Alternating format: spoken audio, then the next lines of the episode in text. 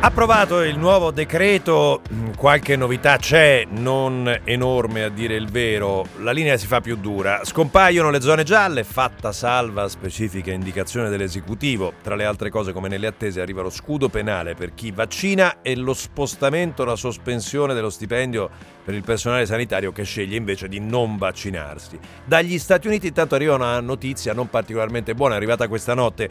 15 milioni di dosi di vaccino Johnson Johnson sarebbero rovinate rovinate perché in uno stabilimento di Baltimora avrebbero mescolato le componenti con quelle di AstraZeneca, visto che là le producono tutte e due. Gli altri fronti sono quello del militare italiano, arrestato con l'accusa di aver provato a vendere informazioni alla Russia, e un innalzamento quindi della tensione con Mosca, e poi lo sport, con due buone notizie. L'Italia del calcio che vince 2-0 anche con la Lituania nelle qualificazioni mondiali, e il tennis con Yannick Sinner che agguanta la semifinale degli Open di Miami. Questo è il 24 mattino, io sono Simone Spezia e possiamo iniziare.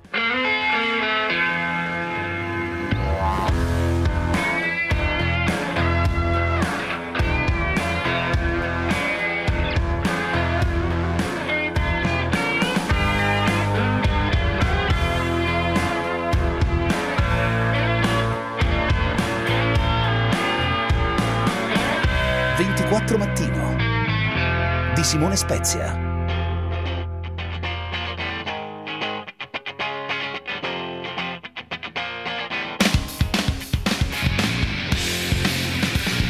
Beh, se ci avete sperato, mi dispiace, eh? Non se ne fa niente, non si riapre almeno per il momento, care ascoltatrici e cari ascoltatori. Buongiorno, sono le 6, 32 minuti e 35 secondi, è giovedì 1 aprile e questo non è uno scherzo.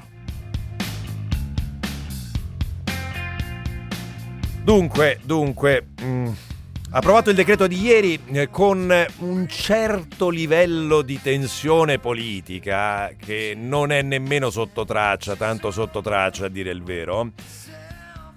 Esattamente sul tema delle chiusure e delle aperture, eh, con la Lega che la vede in un modo, un altro pezzo del governo che la vede in un altro. Ne parleremo tra l'altro alle 8.35 e vi porteremo la storia che in parte abbiamo già raccontato di Tubinga in Germania. Non è il solo luogo dove stanno sperimentando questo sistema di lasciare maggiore libertà ai vaccinati da una parte e dall'altra parte soprattutto fare test rapidi ovunque. Ovunque cosa vuol dire? Devi andare al cinema, riapro il cinema, ma il cinema si, si organizza e fa test rapidi a tutti all'ingresso. In questo modo, in questo modo alcune attività stanno ripartendo. Qua su cosa discutiamo? Discutiamo appunto sul tema riaprire, richiudere, cosa fare. Scompare la zona gialla. Devo dirvi che non ho ancora capito se resta l'arancione rafforzato, il rosso rafforzato, tutte queste cose qua che mi piacevano tanto, devo dire la verità, mi piacevano tanto.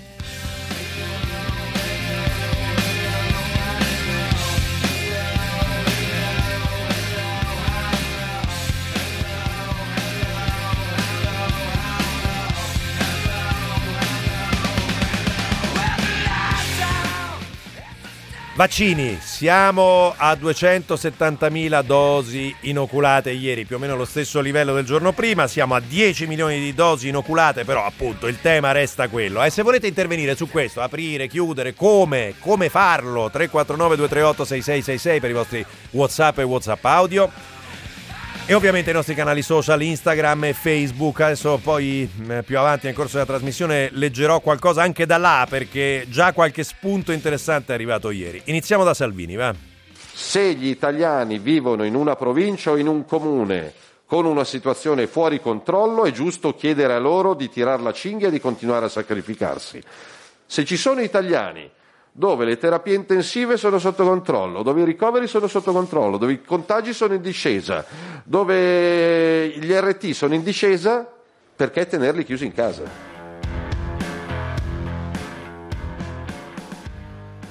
Oh, qua eh, si conferma questa eh, posizione è una strana posizione quella di eh, Salvini, ma non è strana perché, per, perché la tenga, perché sono cose che alla fin fine ha sempre sostenuto, ha spesso sostenuto nell'ultimo periodo.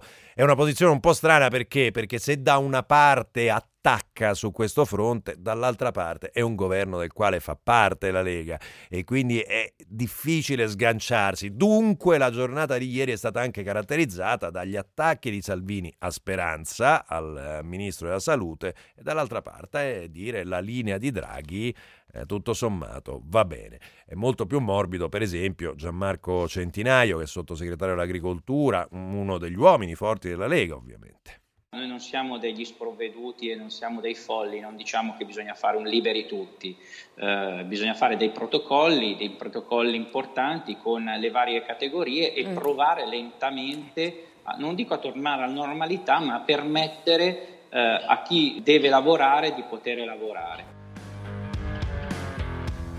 Così dunque Gianmarco Centinaio. Eh, le posizioni ovviamente su tutte queste cose sono eh, sempre un po' sfumate, no? Prendete Antonio Tajani di Forza Italia.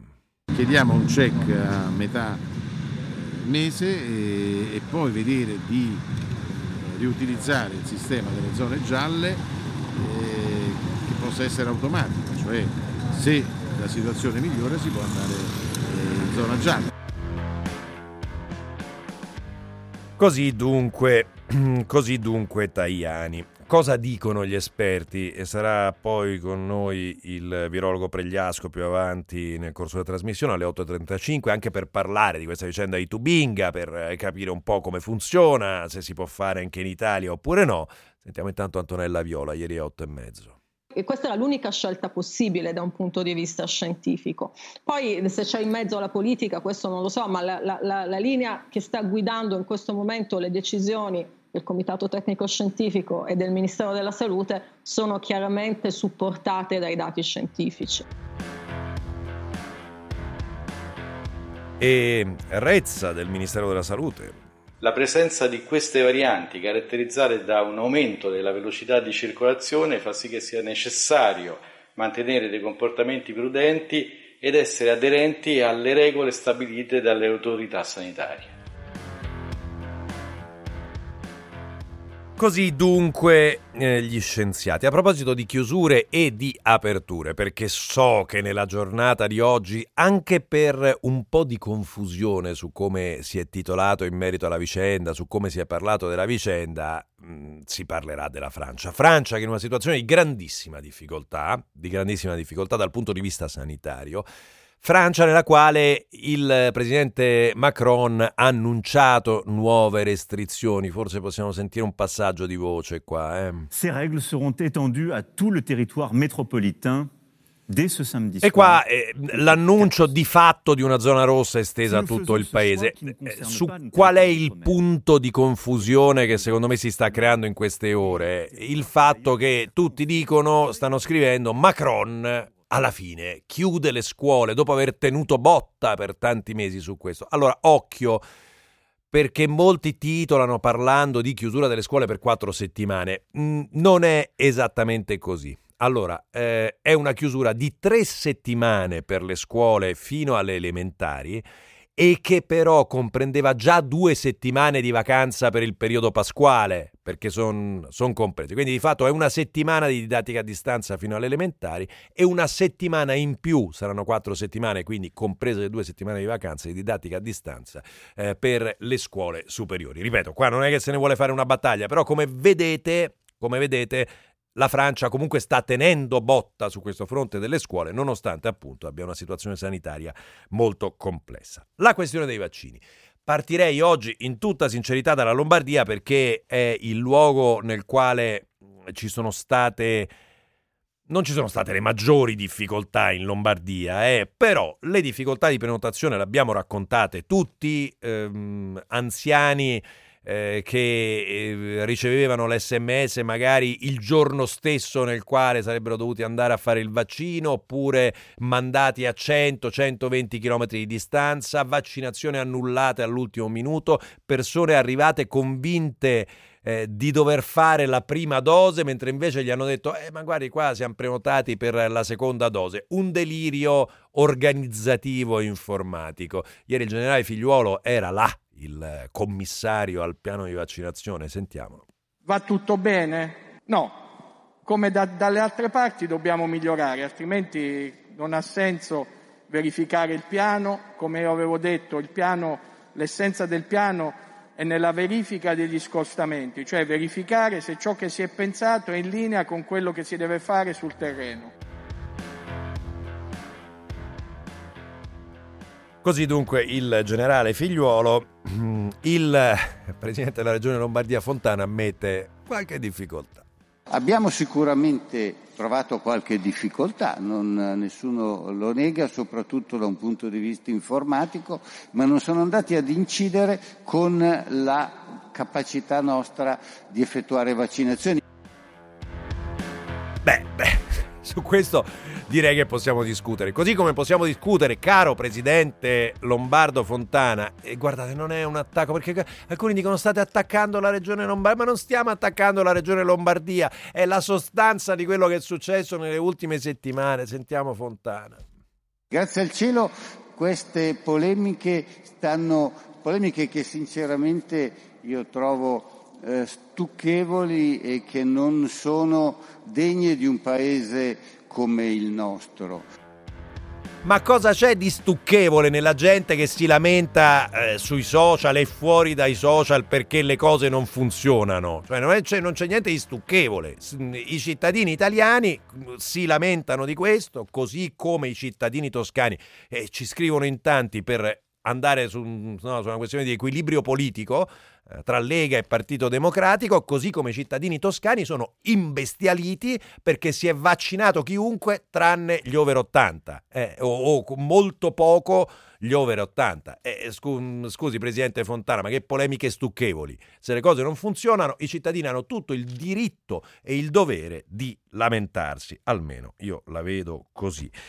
Dice il capo della protezione civile Curcio, occhio perché se la Lombardia non parte come Dio comanda, essendo la, la regione più popolosa d'Italia, a 500.000 vaccinazioni non ci arriveremo mai.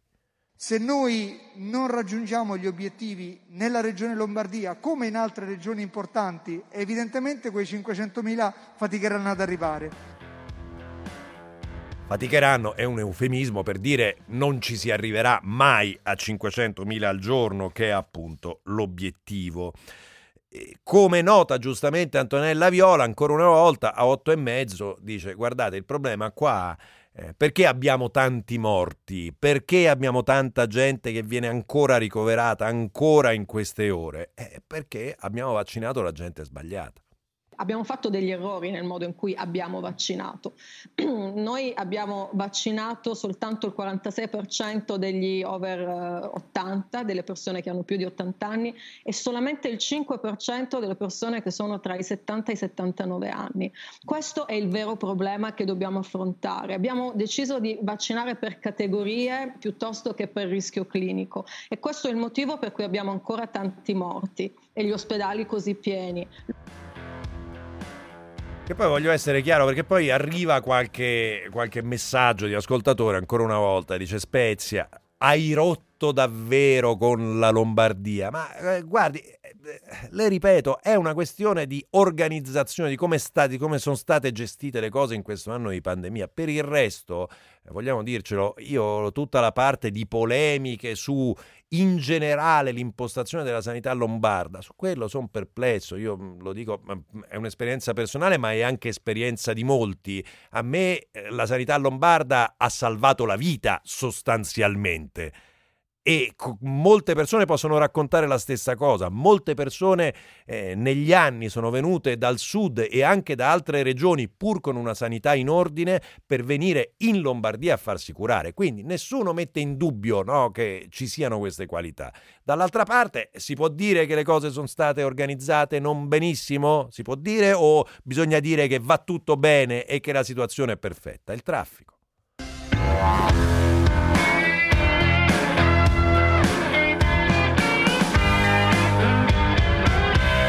24 mattino. Riaprire, richiudere e non si riapre. E intanto i famosi ristori, risarcimenti riguardanti il 30% in meno del fatturato rispetto al 2019 mi sa che non esistono. La mia fidanzata parrucchiera l'ha richiesto e Nisba, la commercialista, ha detto no, no, Guarda che riguarda pochissimi e più che altro una gran fregatura. Parliamo un attimo di quell'ufficiale che si è venduto i segreti per 5.000 euro. Ma è una, una miseria, ci vendiamo proprio per niente. Almeno una volta rubavano milioni. Eh sì, molti hanno riflettuto su questo.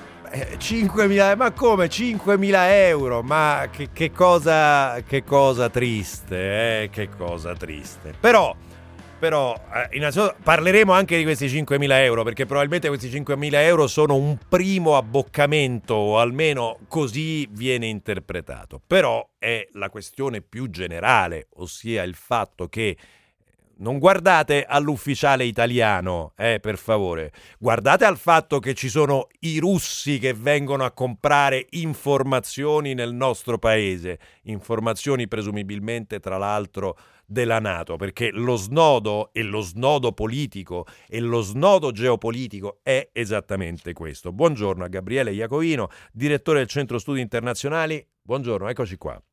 Buongiorno. Spionaggio militare, dunque, eh, che ci fa sospettare forse Iacovino che non sia l'unico caso. Beh, questo, questo, è poco ma sicuro, forse questa è anche una consapevolezza, tra virgolette un po' si vive perché se no non ci sarebbe il controspionaggio, no? nel rischio che qualcuno ci possa spiare. Certo è che il caso è molto significativo, a prescindere dai particolari stiamo parlando del eh, fermo di un ufficiale russo in territorio europeo, quindi non solo dell'Unione Europea ma anche della Nato, eh, che stava acquistando appunto um, dei documenti classificati. Un evento di cui di fatto ci sono pochi esempi nel recente passato dopo la fine della guerra fredda, quindi la caduta del muro, quindi un evento importante a prescindere appunto poi dalla valenza di questi documenti, anche perché, come diceva giustamente lei, forse molto probabilmente i nostri servizi di sicurezza sono intervenuti in una fase ancora iniziale del rapporto prima che questo uh, poi potesse portare a qualcosa di molto più grande. E questo è un primo punto um, che eh, apre la questione, la questione russa eh, e la questione della mh, mm, presenza russa nel, mh, mm, non solo nel nostro paese ma anche in altri paesi e che tipo di relazione Iacovino intrattenere con eh, un paese appunto com, come questo, con Mosca, con eh, la Russia guidata da Vladimir Putin. Sì, certo, l'evento di questi giorni dimostra da un lato l'attivismo russo, sicuramente, quindi la ricerca di informazioni non prettamente e solo esclusivamente sull'Italia, ma soprattutto a livello NATO, perché di fatto dall'ufficio dell'ufficiale italiano passavano documenti che riguardavano anche la politica militare NATO, quindi molto probabilmente si trattava, si trattava anche di questa attenzione. In più poi vi è uh, questo, questo, evento viene letto, deve essere letto anche alla luce di una serie di problematiche, quindi le relazioni uh, con la Russia di Putin, come diceva giustamente lei, un paese che non ha um, eh, perso negli ultimi anni il proprio imprinting eh, eh, di regime, eh, anche da un punto di vista di politica estera che si pone non sempre dialogante, ovvero porta avanti i propri interessi e questi interessi molte volte sono in uh, disaccordo con quelli dei paesi NATO e poi vi è il discorso di come leggere le relazioni per quanto riguarda i paesi europei in questo momento, con la delle decisioni della, dell'amministrazione americana, un'amministrazione sì. Biden che già in questi mesi si è posta molto più eh, se, vogliamo, mh, se, vogliamo, usare un termine un po' forte, muscolarmente nei confronti della Russia rispetto, rispetto a quella di Trump.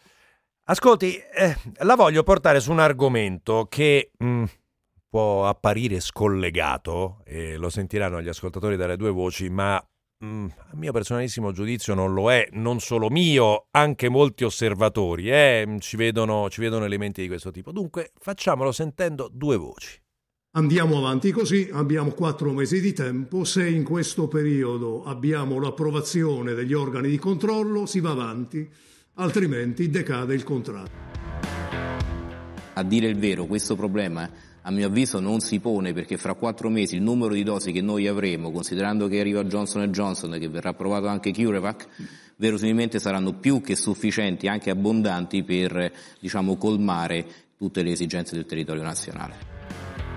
Beh, avrà capito Iacovino di cosa stiamo parlando, è eh? dell'attivismo russo nel tentativo di piazzare Sputnik, il tutto in Sputnik V, il loro vaccino, il tutto nell'incertezza sulla capacità effettiva della Russia di consegnare la quantità di dosi eh, delle quali i paesi che ne stanno facendo richiesta o le regioni, come in questo caso la regione Campania, ne avrebbero bisogno, tanto che gli stessi russi si devono, lo abbiamo raccontato ieri, approvvigionare all'estero, in altri siti di produzione che non, sono, che non sono in Russia e che però è un pezzo della strategia geopolitica russa. Eh.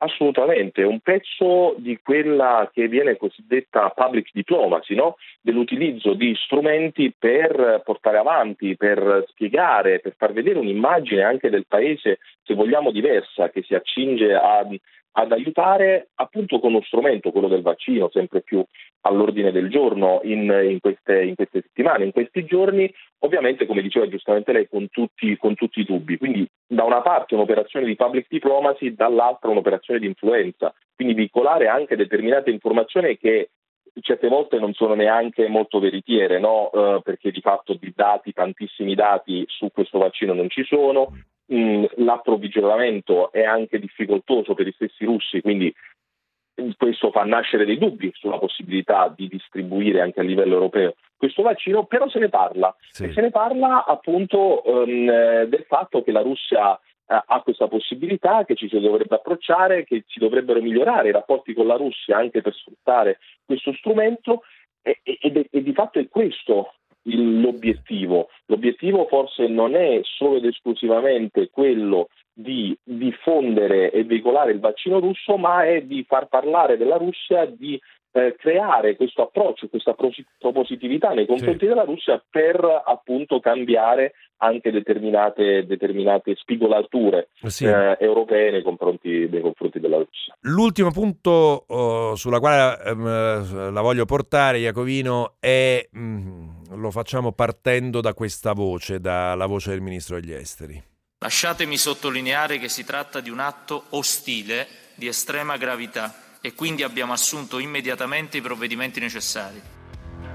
Il punto è il nostro atteggiamento, forse un po' ondivago nei confronti della Russia, eh, tale da farci diventare, eh, la dico un po', un po forte, eh, eh, Iacovino, forse un po' il ventre molle eh, dei, dei paesi NATO, almeno dei paesi occidentali, eh, nei confronti appunto della, della Russia. Eh, penso per esempio al fatto che, penso a, alla missione, visto che parliamo di Covid, alla missione arrivata in Italia, lo ricorderanno tutti gli ascoltatori, la missione arrivata in Italia eh, dei russi che non erano medici e infermieri civili, ma erano medici e infermieri militari che vennero qua ad aiutarci per il Covid. Che dice?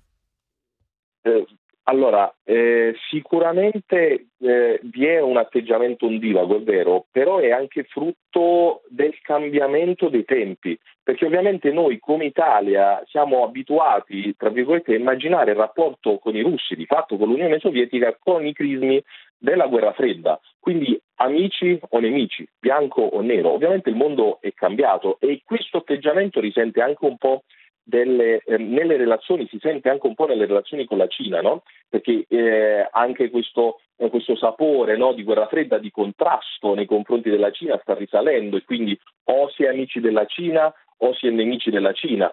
Mm, di fatto il mondo, il mondo è inevitabilmente cambiato, la Germania ne è un esempio, perché se vogliamo è vero che l'Italia ha avuto degli atteggiamenti di apertura nei confronti, nei confronti, della Russia, però a livello europeo il partner principale economico della Russia, pensiamo solo a tutto il discorso energetico, è sicuramente la, Germania. Germania certo. Ciò non toglie e non sposta di una virgola ovviamente il posizionamento atlantico della Germania, così come eh, non si sposta di una virgola il posizionamento atlantico dell'Italia. Però forse dobbiamo cominciare a vedere queste relazioni anche alla luce di un mondo, di un mondo diverso dove eh, con la fermezza di sì. alcune decisioni, come la decisione giustissima del ministro Di Maio di ieri di espellere due funzionari dell'ambasciata ehm, russa, di fatto però vi sono più piani su sì. cui leggere le relazioni con questi, con questi paesi. Perché, perché, da una parte poi leggere solo in bianco e nero toglie spazi di azione e può eh, in un certo senso non aiutare nella distensione dei temi e dall'altra ci si precludono delle possibilità. La ringrazio, mm, grazie Gabriele Iacovino, direttore del Centro Studi Internazionali, per essere stato con noi. Dunque, anche questo tema abbiamo affrontato e ho l'impressione, come avete sentito tra Sputnik e tutto il resto, che sarà eh, un tema strategico comunque dei prossimi mesi, anche alla luce, come si diceva, del cambio di presidenza americano. Uno spunto di riflessione anche su che relazioni dobbiamo intrattenere con un paese che mette in atto un'azione di questo genere, che corrompe un ufficiale eh, per ottenere informazioni. Si possono tenere più piani, eh, come ci diceva Iacovino, oppure no. 349 238 6666 per i vostri WhatsApp audio su, tu, su questo e su tutto il resto, i nostri canali social, Facebook e Instagram, luoghi nei quali prosegue la discussione che avviamo qua. Come vi dico sempre, GR24. Ci risentiamo dopo con la rassegna stampa.